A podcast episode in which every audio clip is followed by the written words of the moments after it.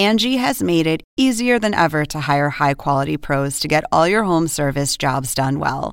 Just bring them your project online or with the Angie app, answer a few questions, and Angie will connect you with local pros who match your specific needs. Or book a service instantly at an upfront price. So join the millions of homeowners who use Angie to care for their homes and get your next home service job done well. Download the free Angie mobile app today or visit Angie.com. That's A N G I.com. Angie has made it easier than ever to hire high quality pros to get all your home service jobs done well.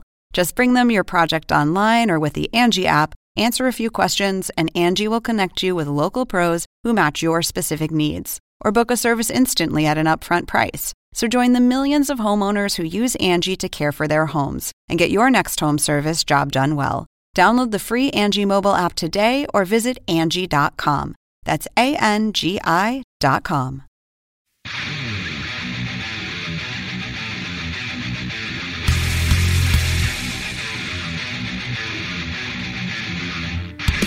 Welcome to AEW Unrestricted. Aubrey Edwards and Tony Schiavone here with another another amazing guest. Uh, just want to point out that uh, we did an interview with Mikey Rukus. Not sure if it's airing before or after this one, but uh, this guest has significantly more guitars in his frame. Uh, I don't know if that provides credibility as a musician or not, but I'm going to say it does.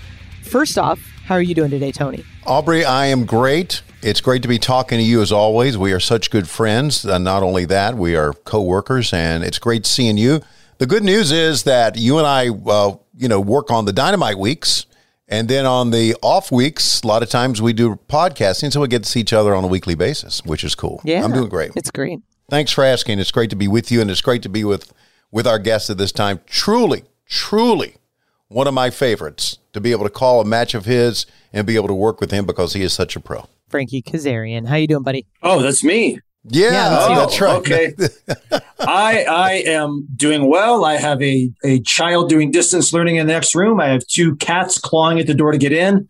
I have a uh, I have a hydraulic jackhammer in my backyard, and I have coffee dangerously close to my laptop. So what could go wrong? Nothing. Happy to be here with you guys. Oh, Sounds man. like a great day. Sounds like a great day. Okay, you are the self described full time metalhead, part time Jedi, occasional Avenger. Sometimes, yes. Sometimes. Okay, I get that. How good is your Jedi mind trick skills? Uh, well, after being in professional wrestling for 23 years, uh, I've learned the art of BSing, which essentially is what the Jedi mind trick is talking people into things that they don't want to do. So I would say at this point, it's pretty, uh, it's pretty spot on, pretty good. Always a work in progress, though. Very I mean, I think that means like everyone who's successful in wrestling ends up being a Jedi of some kind, right? There, there's, there's a very close correlation there. Yes. Oh man. Wow, I just gazed over at Frankie's list of accomplishments and this is just the highlights because there's way too many fucking to list. I'm going to try and go through this in one breath. I'm going to fail. Hmm. okay.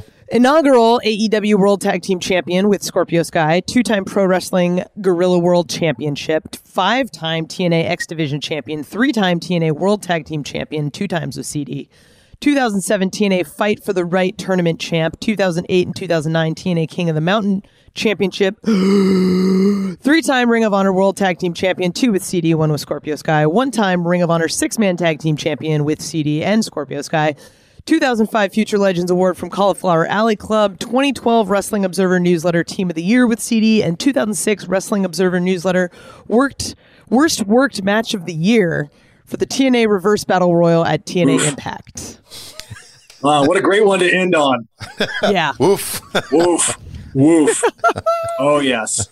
They uh, failed to mention my uh, 1988 Boys and Girls Club of the High Desert uh, bubblegum blowing uh, contest, which I placed first in. So, um, how dare you, Wikipedia? The the other one that's unmentioned a lot is your two out of three falls beer drinking competition with Adam Page from the boat, which is one of the highlights and honors of my career to officiate. We can get into that because you were you had the best seat in the house, and you saw you saw everything go from fun to real in the blink of an eye. Real bad. Oh, Real boy. bad. Frankie, you just had a match on television against Christian Cage. You called him uh, top three best wrestlers you've ever been in the ring with. Why such high praise? And uh, tell us what do you, why you think makes Christian. And first of all, what a match! Wow, what what a way to start the program. By the way, uh, what makes Christian so good, and why do you think you guys mesh so well? Uh, first and foremost, thank you. Always a pleasure hearing that from you. And you know, to this day, having you and Jr. call my matches is still to a you know a small boy who grew up watching this still surreal. So if I don't tell you enough, thank you very much for thank you for saying for that. Yeah. writing the lyrics to the music I give you guys. Christian is, and I learned this the first time I wrestled him in 2007. A guy that has maybe the highest wrestling IQ that I've ever been in the ring with. And when I say that, I mean just having mastered professional wrestling, knowing what works, what doesn't, whether it be on the fly or just ideas he has in the back, just ring positioning, body placement, just little nuances, the things that go in between the moves that most people don't ever really get to see. The guy just has an outstanding mind for professional wrestling. I cannot sing his praise high enough. And I am so genuinely happy that he's here with us in AEW and gets to experience this company because as you guys know tony you especially aew is so very different behind the scenes uh, than any other wrestling company is or, has, or ever has been So It's amazing. One of the things that I mean, we we've said it time and time again. It had been seven years since Christian Cage had last wrestled, and I think one of the things that you had said coming back through the curtain as we're all standing there, like just shocked about how great this match was, is I think you had said he never missed a step. Like it just felt like he had been wrestling this whole time. yeah not only did he not lose a step he might be better than ever Whoa! which is unreal he uh just it, it was amazing I, I don't know that i could do that seven years seven years being away i don't know that i could do that professional wrestling is such a very very difficult thing to first of all to even have the courage to do. We put ourselves out there like nobody else does. And it's so it's it's a difficult way to make a living. You know this the industry is tough. And you know i've been injured. I've been sit on the shelf. The longest i've been out was was seven months and that was with the torn tricep. And coming back from seven months was nerve wracking and physically taxing and mentally challenging this guy's been out of the ring for seven years. And to come back in that shape to have that timing and that much focus it's i don't know that i could do that. He's a special athlete. And i hope people realize now just how amazing and special christian cage is. Uh, you know he's he's often been, been called one of the most underrated wrestlers there's been and people have put that tag on me and i i always i wear that as a badge of honor if you're going to call me underrated that's fine because you've called a lot of my heroes underrated. Guys like Christian Cage, guys like Jerry Lynn, guys like Dean Malenko, and Curt Hennig, Rick Rude. Those are guys that are my heroes. Tito Santana. So I'll wear that. I'll wear that with a badge of honor. And again, like I said, I can't sing his praise high enough. It's really amazing, and I hope people see the the gravity of how special this is for him, for me, for AEW. Listen, we're going to sing your praises too because you talked about underrated, and there is no question. And and I'll say this to the day I die. And Frankie, you realize this. All of us realize this.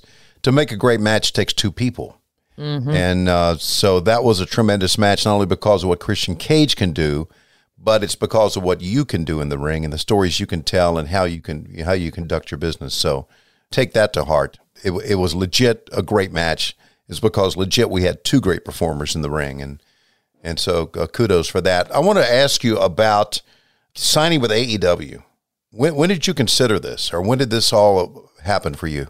I was kind of in on the ground floor of all this, Right. being very, very good friends with Matt and Nick, Cody, and you know, getting to hear the rumblings early on, you know, really before the world knew about it. Only a handful of people knew about what, you know, this the vision, the idea of what AEW was going to be. And hearing about this and knowing what the idea was and knowing what we wanted to do, not just for ourselves, but for the entire professional wrestling industry, I was on board before day one is pretty much all I can say. I was, I was sold the minute I heard about the concept. Uh, of course, when the first time I met Tony, uh, was blown away just at his wrestling knowledge. and just the courage he had and his and his vision and his foresight for what he wanted to do with AEW and and like I said, his courage just to take that first step.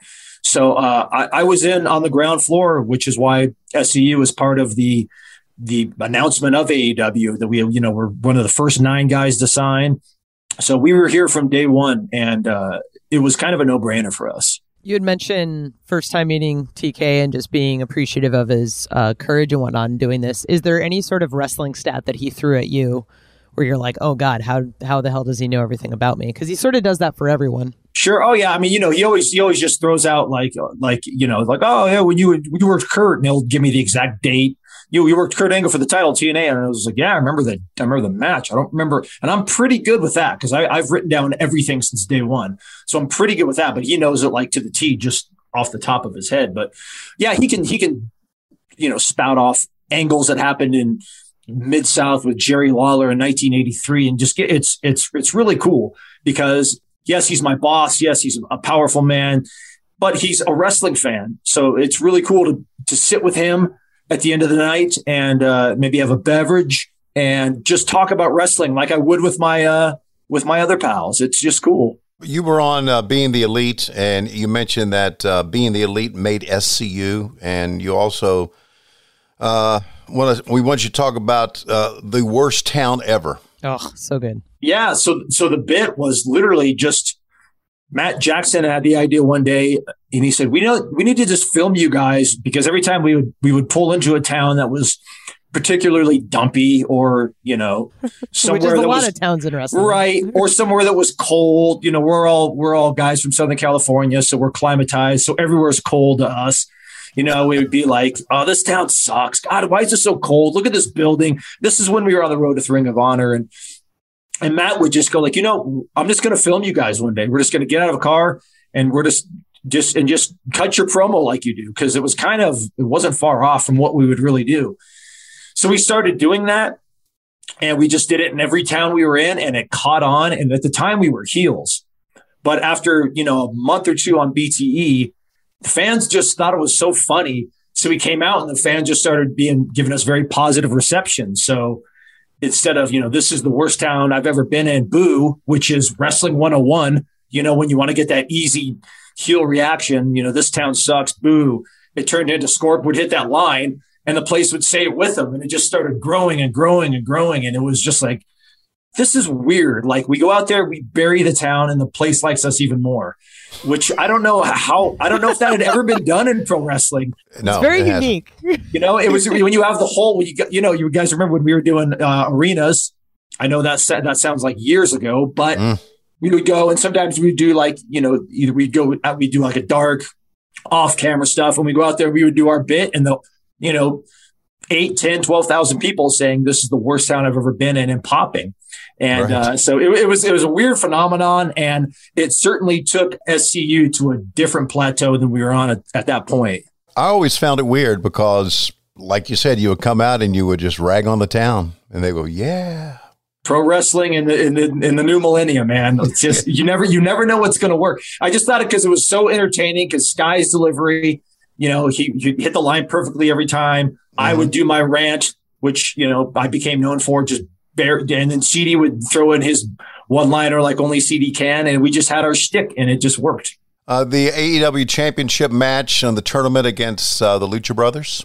Oh. Talk about talk about that match, putting that match together because that was really something. That was really a way to kick off, I think, a tag team division. Thank you very much. Uh, our tag team division was and is loaded beyond belief. Mm-hmm. The Lucha Brothers are such a phenomenal tag team and just their style is spectacular. Rey Fenix is going to go down as one of the absolute best high flyers in the history of pro wrestling. No question. Absolutely. And Penta just with with that that innovation and that look and those guys are so unique and unorthodox. Sky and I are, you know, yes, we can do some flying and stuff, but our our bread and butter is our wrestling. You know, so there could have been a styles clash there, but the way that the match came together and just how professional those guys are. Uh, and the fact that that the the bigness of that match, the fact that it was the first ever AEW Tag Team Championship match was was huge. And that's not lost on me. I've, I've been in this business a long time and there's not a lot of firsts to do, but to be the first ever AEW champion is something I'm so very proud of.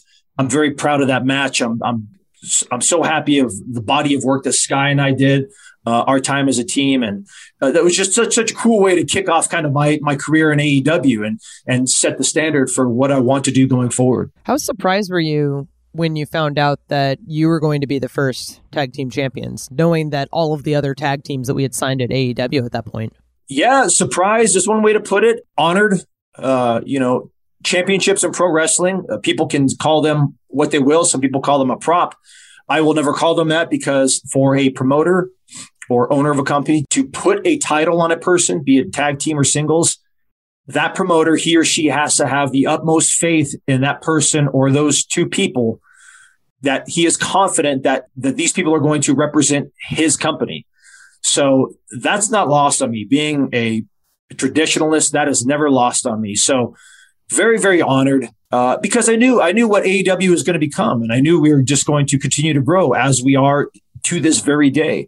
So I, I knew that being the first was going to be very special. And I was just thrilled, elated, and honored, especially when you look around at our tag team division at the time. And it was, I mean, you have SCU, but you have you have the Young Bucks, you have Private Party, you have the Lucha Brothers, you have Jurassic Express, you have TH2, on and on and on and on. So just uh, again, another huge badge of honor. Like this is this is so cool. This is you know this is you know culmination of years of hard work, but just you know, a, a look into the future of what the business is going to be. It's just real cool. We're talking with Frankie Kazarian, a man of many talents, and we'll talk more about his talents in a moment. AEW Unrestricted, talking to one of our favorites, one of the real pros, one of the great wrestlers that we have. And we have many, but this is one of the best. Frankie Kazarian is with us. Uh, and uh, by the way, I am uh, in the worst town in the world. By the way, is that right? Yes. Well, yes, we have a, we have everybody asks us all the time everybody asks us when we when meet and greets were a thing, what is the actual worst town we've ever been in? Mm-hmm. And our go-to answer was, it's a uh, it's a tie. There's SoCal, best town. Every other place on earth is tied for the worst town. no, I uh, people say, "Hey, you live in Atlanta, don't you?" I go, "Nope, I live in Marietta, and I go. love Marietta." So there you there go. You so I want I want to qualify it. I like the suburbs and I like the life away from the downtown areas. Although downtown LA is pretty cool. it places. can be, yeah. I'm also yep. out. I'm out in the desert. I'm out by Joshua Tree, so I'm two hours out of LA. So I kind of got my own sure. little slice of desert heaven out here. Gotcha, gotcha. Um, we've talked a, a, little bit about your match against the Lucha Brothers for the championship. You dropped the titles to uh, Kenny Omega, Hangman Adam Page on the Jericho Cruise uh, a match that Sky said he got motion sickness in. What do you remember about that match? Yeah, so the you know just the situation being on a boat was very unique, very cool. But what people may not know is that that ring had to be specifically made for that boat because it's on a boat. So it has to be this, there has to be a structure built underneath to hold the ring in place. And so the ring was a little bit or a lot harder of a bump Mm. At least it felt like that to me. Okay. So uh, it just the ring itself felt very just hard and solid. And the match, you know, those two guys, Kenny Omega, you know, what can I say? Hasn't been said. And Hangman Adam Page, one of my favorite opponents, one of the absolute best in the company, and a hard hitting son of a bitch. So that match was very, very physical, and we we took a lot of risks. And I, I don't remember a whole lot of seasickness, but I just remember feeling like I had been hit by a truck afterwards. Just my back was killing me. The one time I needed the docs, and uh, they weren't like they weren't right there after the match, and I was like, where are they?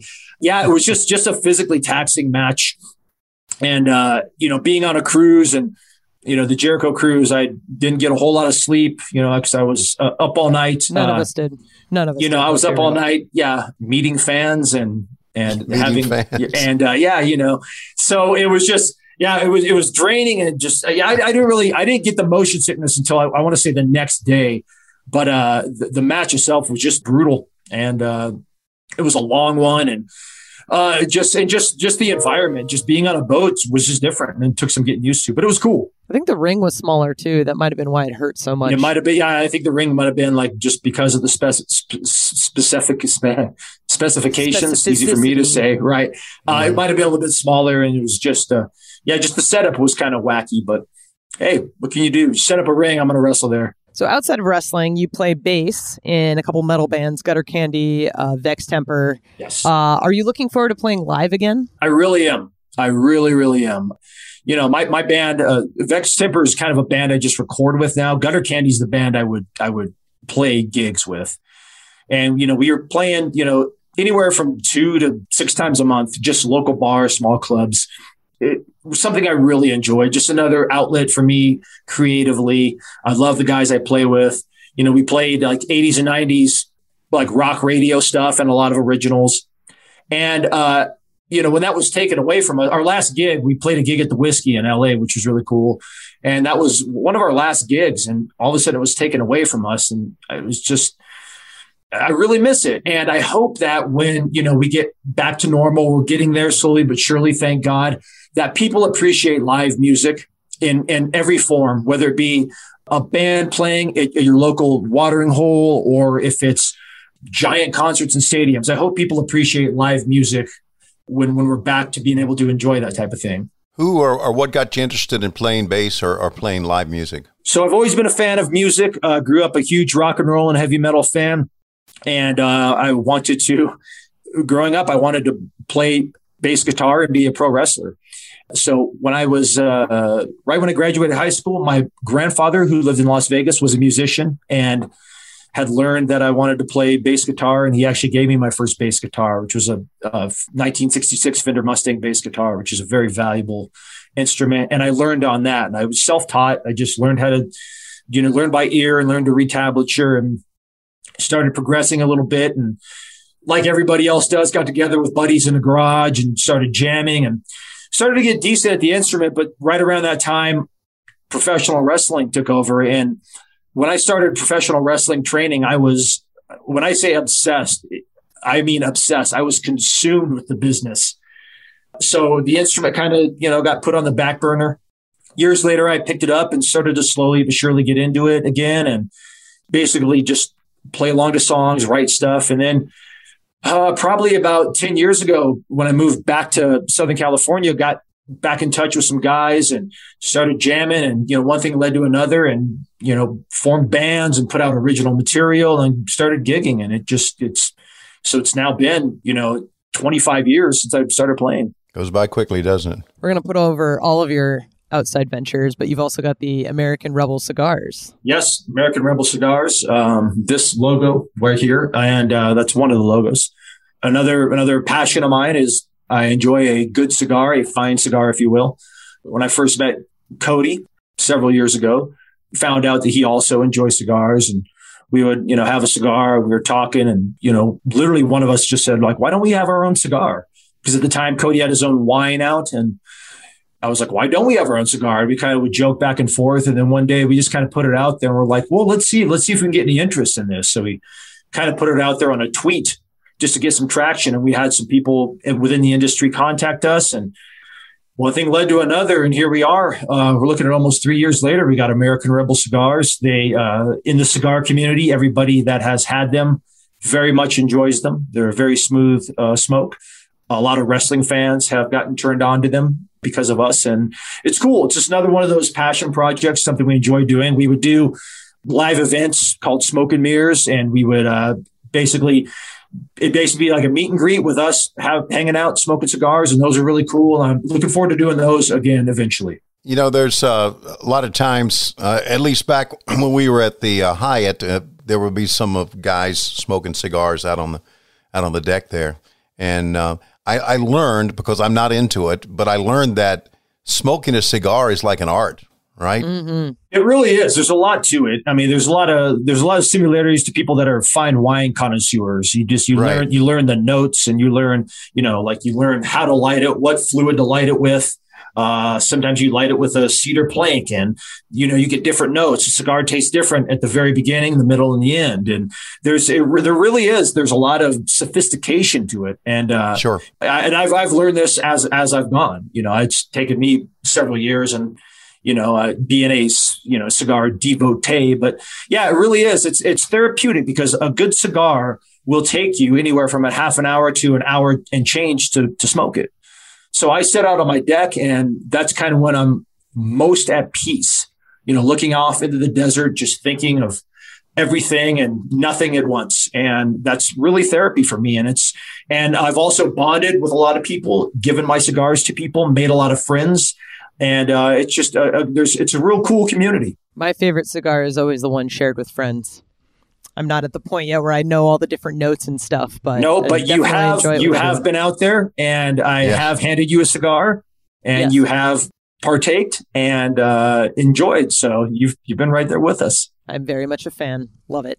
Awesome. So you've you've got your first action figure coming out, available for pre-order. How exciting does that feel? really cool. You know, more more so nowadays. It's cool for my son to have an actual action figure of me to beat up instead of the real me to beat up. Uh, I, I I had a uh, I had an action figure come out in TNA, and uh, that was cool at the time. But the weird thing was the the image they used for my action figure was a look that I had for maybe a month. And I had like my gear sucked. I, my hair was weird and it was just like the worst point of your career, like to, to like freeze frame and put into an action figure form. I was just like, ugh, like it, part of me, when I saw it, it was like, oh, cool, my action figure. But I was like, oh, like my hair, I looked like Biff Tannen from 1985 from Back to the Future. Just my gear sucked. It was bad.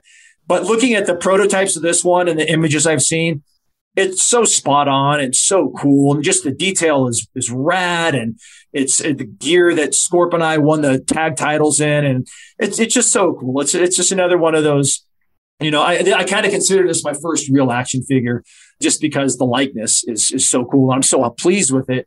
Uh, and it, it's so cool. It's another thing, you know, being somebody who's you know 20 plus years in the business now with a family of my own it's not lost on me just these little things that, that maybe you know a decade ago would have been you also were on the glow series uh, you and uh, cd as independent wrestlers how was that to shoot very cool it's funny you mentioned that i was digging through some old stuff yesterday and i found my script the glow script and uh, it's you know a bound script and it says i still have the post-it on it, it says muscular wrestler number two frankie kazarian uh, Who's number one? The CD, of CD. course. What? No C- way. C- no way. CD always gets top billing over me. Always. Always. oh, man. And I'll, I'll, let it slide because he's got seniority in the business and in age, but ah, he's always yeah. got top billing over me. Someday I'm going to flip flop that. But that was cool. That was an opportunity that came up and we jumped on it. We uh, both have the benefit of living in SoCal and both of us are SAG AFTRA uh, card carrying members.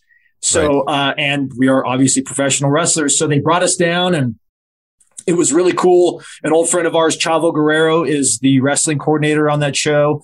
And, uh, so we got in there, we did our thing. It was, it was really fun. You know, as goes anything in Hollywood, it's a lot of hurry up and wait. Right. Do your stuff. But it, but it was really cool. They kind of just let, let us put our own sequence together. Our, our scene was brief, but it was, it was a cool experience. I've done a handful of like commercial and television and movie stuff, and this was this was one of the most positive experiences. And uh, the show was so well received and so well done that uh, all the wrestling fans were psyched to see familiar faces on it. I remember when I was watching, going, I I think I know those guys. Yeah, I think I've I think I've watched them on other stuff. I, I don't know. And you did the whole Wikipedia search. You're like, oh, oh yeah. shit, yeah, I know, I know those guys. It's awesome. They brought in actual like really awesome professional wrestlers just kind of give this moment like a lot of credibility. It was awesome. Yeah, it was cool. And you know what's funny is the building that was filmed in, that was the American Legion Hall where the famous one where PWG ran for years. Yeah. And uh and that building, I I've, I've been wrestling in that building since the the 90s. And uh that building also fun little bit of trivia in that very building, CD and I also filmed a bit for a show that was on Comedy Central, I think, called The Kroll Show, starring Nick Kroll. Unfortunately, our stuff never aired, which really bummed me out because I thought it was super funny. And if there's, I, I hope to God they release it someday because it was really good. But uh, so I had a lot of history in that building, and that building sadly is no longer there. So it was cool to film that show in that building. That was also pretty special to me.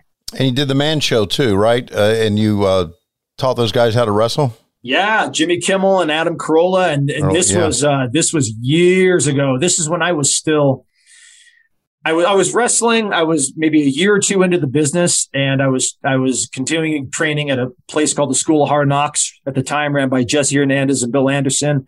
And again, the benefit of being in Southern California and wrestling being white hot, mainstream at the time, they were looking for schools and promotions in SoCal. So those guys came, and same thing. Those guys came and they, you know, we set up bits, but we just kind of everyone riffed and uh, we just kind of followed those guys' leads and. Uh, that was cool for me, especially at the time, being such a young guy in the business and meeting those guys who were who were blown up on the man show. It was really cool, fun, unique experience. Yeah, I got to do a lot of cool stuff like that. I was on uh, I was on blind date one time. They had a guy and a gal come in to learn how to wrestle. I was there, and I was also funny story. I was offered a spot on blind date to be one of the datee guys many years, yeah. many years ago, obviously. This is through UPW, which was Rick Bassman's territory out here. And uh, they offered one of our girls and me a spot to be on blind date and to go out on a date. And when I was a much younger single man, obviously. And mm-hmm. so I went and did the audition and, you know, talked about myself, you know, oh, I'm, I'm Frankie. I, I'm a pro wrestler. I enjoy this and that. And I did the interview and they finished it up and they're like, okay, that was great can you do another one? And I'm like, sure. And they're like, this time take your hair out because I had long hair at the time. I was like, okay. And they're like, here, put this on. And they hand me this like super tight tank top. And I was like, uh, okay. So I put it on and my hair is down. They're like, all right, now do another one, but this time kind of like do it like a bad boy. And I'm thinking like, I'm thinking like, but I'm not a bad boy. So I had to like do this. Real terrible. Yeah. So I did this, you know, I was like, yeah, I enjoyed going to the bar with, you know, like trying to be a fake bad boy. And anyways, long story short, they contacted me. They're like, all right, we want to send you out on their, on your date. And I, and I just said, you know, I'm not really not comfortable with this. I think you got the wrong guy and basically turned down the opportunity, but yeah, just wasn't. And again, I was so focused on pro wrestling. I didn't want to do anything that would tarnish my, my good guy wrestler reputation. Well, let's hear it for the realism of reality shows, huh? Yeah, exactly. Yeah, exactly. exactly. They were going to send. They were going to send some poor girl out on a date with a, a fake bad guy. She would have had a terrible time. Right. I would. It would, it would have been awful. It would have been awful. Good ratings, though. We're talking with Frankie Kazarian, and we have uh, fan questions for you, Frankie. All right, I will answer questions from any fans, ceiling fans, floor fans. so bad, so bad. This is AEW Unrestricted. Tony and Aubrey here with Frankie Kazarian, the wonderful, amazing man and wrestler that he is. Lots of outside projects, lots of cool shit, lots of fan questions today. So awesome. Uh, let's kick it right off. Jake Chavez on Twitter. How close were you to going to WWE before AEW? And how much did the Bucks and Christopher Daniels influence your decision? Well, as I said earlier, you know, the minute the concept of AEW itself was pitched, I was on board. And you know, we kind of had we had a real tight bond. We still do. We had a real tight bond, SCU and the Bucks, and also you know Cody and Paige, and we were all together all the time. So, and we were all kind of in on the ground floor of this, and it was just one of those things that that comes along and you can't turn down. At the time, I was coming up at the end of my contract, and there was there was some mild talks, and uh, those came about because I have several friends up there. One of them reached out to me and said, Hey, somebody would like to give you a phone call. And I said, Certainly, I'll take a phone call and talked. And at the time, I really couldn't say much because, again, AEW wasn't a thing, you right. know, so I really couldn't say much. I was just like, Oh, you know, there's some other, you know, so there's some other things going on. And, you know, and, you know, they probably at the time thought I was going to stay with Ring of Honor or who knows what I was going to do. But I was like, Oh, there's some other things. So I kind of danced around it and I didn't really, I didn't really let the talks get serious because my mind was kind of made up. But uh, there were certainly talks. You know, I'm a businessman, and I'm you know I've I've been around long enough to know that you you know you don't not take phone calls. So there was mild talks, and I like I said, I have a lot of friends up there. Uh, it's you know I I grew up watching WWE, so if it wasn't for WWE, I don't know if I would be the fan I am. So, uh, but AEW for me was just I, I, could not pass it up. I could not imagine my life now if this wasn't around. I don't know what I'd be doing. It'd be it'd be weird. Yeah, it's changed the lives of many of us. I I know it could speak for me and, and Aubrey on that. So yeah, it's it, it really, it's it's you know I say this all the time, and I say this to the younger guys, and, and Tony, you can attest to this that it's not like this in other wrestling companies. You know, yeah. the the, the, the camaraderie we have, the closeness, the the way we're taken care of Tony Khan treats us all so well. We're Mhm. treated like athletes and we are we are we are fed and we are taken care of. And it just I can't I can't say enough good things. I've never felt more respected as a talent Right. uh, in any other wrestling company. And that's no disrespect to the other company I've, I've wrestled for, but this is just on another level. I'm with you, man. I'm with you 100% on that. Let's go to El Mustachio Saved, who's on Twitter. Uh, just wanted to know how you came up with Do Ya? It always cracks me up. Okay, I will give you the. Uh, I, I will. I will try to make this short as short as possible. I've I've told it before, but I will. Okay, please. So the origin of Do Ya is my first ever opportunity to wrestle a dark match for the then WWF. I yeah, probably because this was late '99 or early 2000. And uh, the match was going to be a tag team match with me and another local guy, and we were going to wrestle Bob Holly and Crash Holly at the time. And uh, I'm super nervous. I'm 20 years old, 21 years old, whatever it was. And uh, so you know, we kind of talk about the match, and there's this this this was different times. In, in fact, they were going to give us a promo for the dark match. We were going to go out there and challenge anybody to come out, and the Hollies were going to come out. Just wa- you wouldn't see that now. Just give Wild. two local schmucks a promo, like Yeah. so anyway, so we're putting the we put the match together and uh you know kind of standing there and gorilla waiting waiting for it to start. And I'm nervous and I got I got this stuff called hot stuff sprayed all over me. And Bob Yeah. Holly's just there and he's pumping up and Bob Holly's jacked to the gills. And and he's looking around and he's like who the hell's wearing hot stuff? And I'm just like slowly back away basically sprint back to the locker room kind of hose myself off come back you know sitting there waiting. And just there's the four of us there and he's pumping up and he has his bands and he's just pumping up and I'm right there next to him. And and it's just there's this real awkward silence. I'm thinking like I should I should really start a discourse and like you know because you know just so we can get on the same page. And at the time I liked Bob Holly's entrance music. I thought it was good. It's real heavy. I loved it. So I just uh, Bob Holly's right there pumping up and I just look over and I and I in, in my head this is what I sounded like a prepubescent teen. I just went hey, I really like your entrance music. and Bob Holly just stops working out and looks at me and goes, Do ya? and then continues working out. And I just kind of like go, Yeah, it's, it's real heavy. I like the riff. And my, my partner was is looking at me like, and then so we got a break from those guys. Like those guys went away to talk about something. He's like, "You Mark, why'd you say that?" I'm like, "I don't know. I just thought it was." So every time I tell that story, people laugh. And funny, I'll give you guys this one. I told Bob Holly that's because Bob Holly and I became very friendly on a tour of the UK, and and uh, and he remembers this. He remembers that. But he, I tell him the story, and he goes, "You know why I said do you?" And I go, "No, I thought you were just being like like do you, you Mark."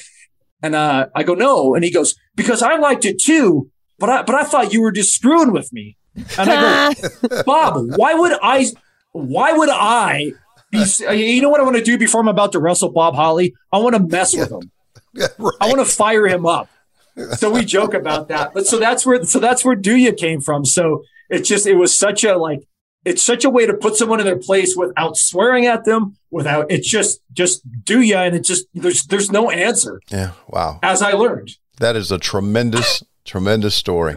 Oh It boy. really is. it's lasted the test of time. It's fa- in fact it, that catchphrase I, I think is going to be my damn. What damn is to Ron Simmons, Do Ya is going to be to me, and I'm perfectly fine with that. You already got it on a T-shirt, so you're halfway there. Yeah. There you go. I like the fact you went back and hosed yourself off Oh yeah, because the yeah, hot stuff. because of course I'm doused in this stuff, and you know Bob Holly hates it, and of course I'm I'm the poor sap that gets to wrestle him. So I'm like, well, maybe he will beat me less if I don't stink like like like menthol and whatever the hell else is in hot stuff. I don't know, but yeah, so I would basically Menthol hose myself. cinnamon. Funny thing is that match that we were talking about actually ended up getting scrapped because of time. But I did end up wrestling Bob a couple times, uh, months and years later, just out here in SoCal in dark matches, and then proceeded to get a severe beating. But had fun matches because he's he's great. And Yeah. you didn't wear hot stuff at all when you wrestled him, right? Probably not. I try. I probably moved on to whatever I thought was the next like product that was going to make me look better than I should. Some form of oil or tanner. I've I've tried everything. If they put nuclear waste in a, a spray bottle, I would probably spray it on myself, especially back then, just to enhance my look. Enhance. Right. All right. The Real Wrestling Show on Twitter asks Being one of the most impressive high risk, high flying moves I've ever seen, do you feel like using the flux capacitor now? Uh, and has it got harder to pull off as you've gotten older? So that move is kind of my break glass in case of emergency move. That's something I did when I when my style was much more high risk, which is odd because I was never really really a high flyer, but I kind of got categorized as that when the X division started. You know, I always I always liked to classify myself as like as like a technician, like a Bret Hart, a Tito Santana, a Curt Hennig, but I kind of got grouped into those guys, so I started doing a lot of that that style and those kinds of things.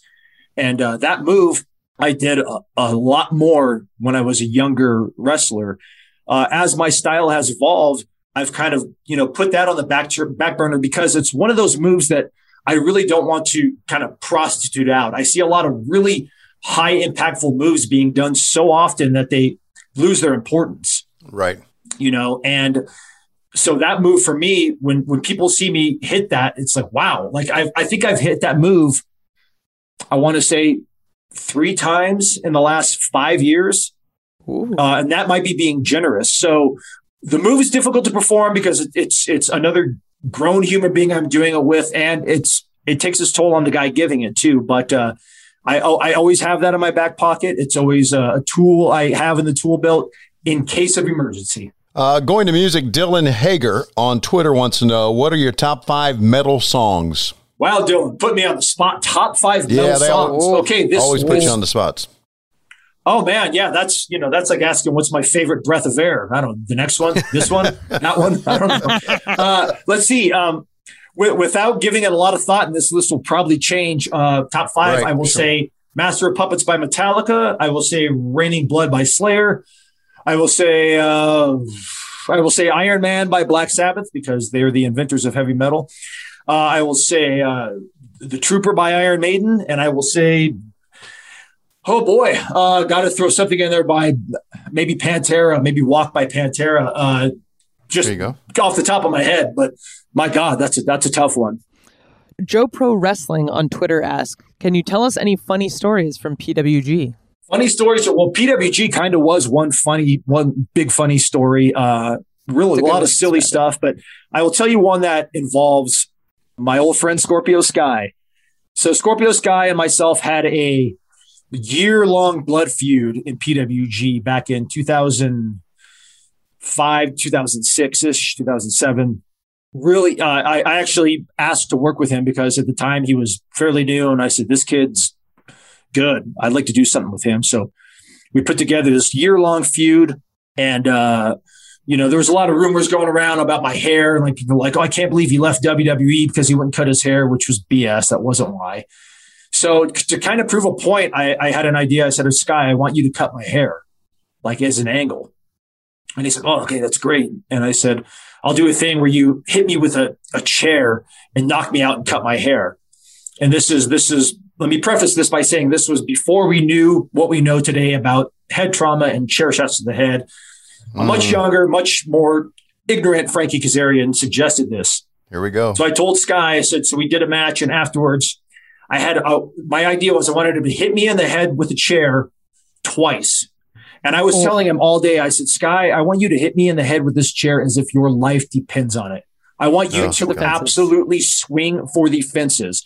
And I was going to have him hit me and I was going to get up and I was going to hit me again and knock me out because I wanted to be out cold because it's going to be real, damn it. You're not going to cut my hair unless I was unconscious. oh boy. I'm, so I'm badgering this guy all day. I'm like, make sure you bring that chair shot. Make sure you bring it. Make sure you bring it. so we get ready to do the thing. This guy has the chair. I turn around.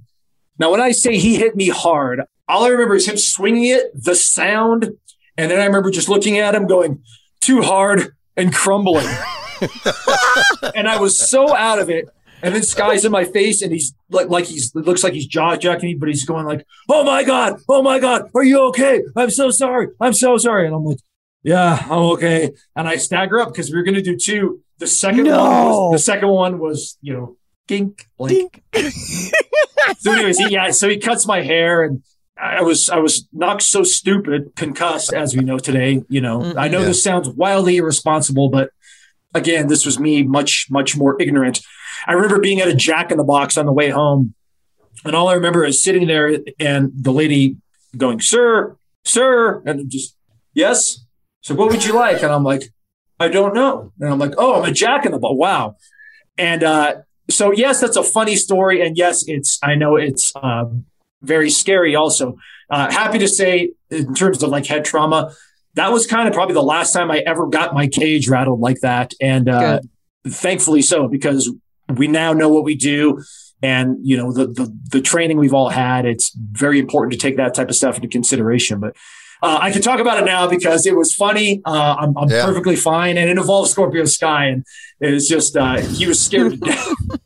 yeah, and it was it was it was ridiculous. The the funny part of that story is all day lay it oh, in, oh, yeah. lay it in, and as soon as he laid in, you went too oh, hard. Oh, because I'm badgering him because I'm just like I want to make sure. I was like, this better not look fake. Do you better, yeah. you know, what I'm saying and just that's all. That's all I could think. To king too hard. That's all I can think. Yeah. Just poor Sky. like, like imagine the emotions running through like, Oh yeah, yeah. You know, and he's like I said, he's young guy in the business, and I was, you know, the respected veteran at the time, and uh, yeah. So now we now we uh, we laugh about it. Like anytime Sky has a chair in his hand, I'll run in the other direction, and he'll it's just you know, it's even if he's just unfolding it to sit down, I'll run in the other direction. It's Great story, Frankie. All right, Frankie, thanks a lot, man. It, it's always a joy talking to you. You're one of the pros, man. We love we love your matches. I love calling them, and and I'm really excited. I, I, finally got to work with you too. Likewise, Tony. Like I said at the beginning, man, it's you know it's never lost on me that you get to that I get to have you call my matches. It's really really cool,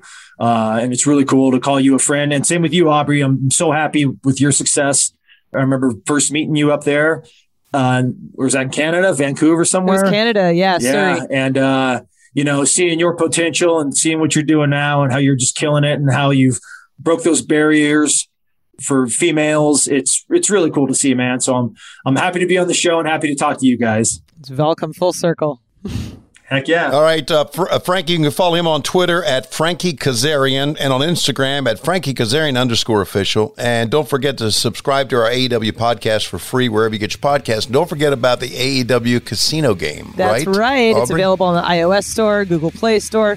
Bunch of casino games all in a single app. You can play with your friends. You can play with me. You can take all of my money because I'm not actually good at poker. Download it today. Support AEW games.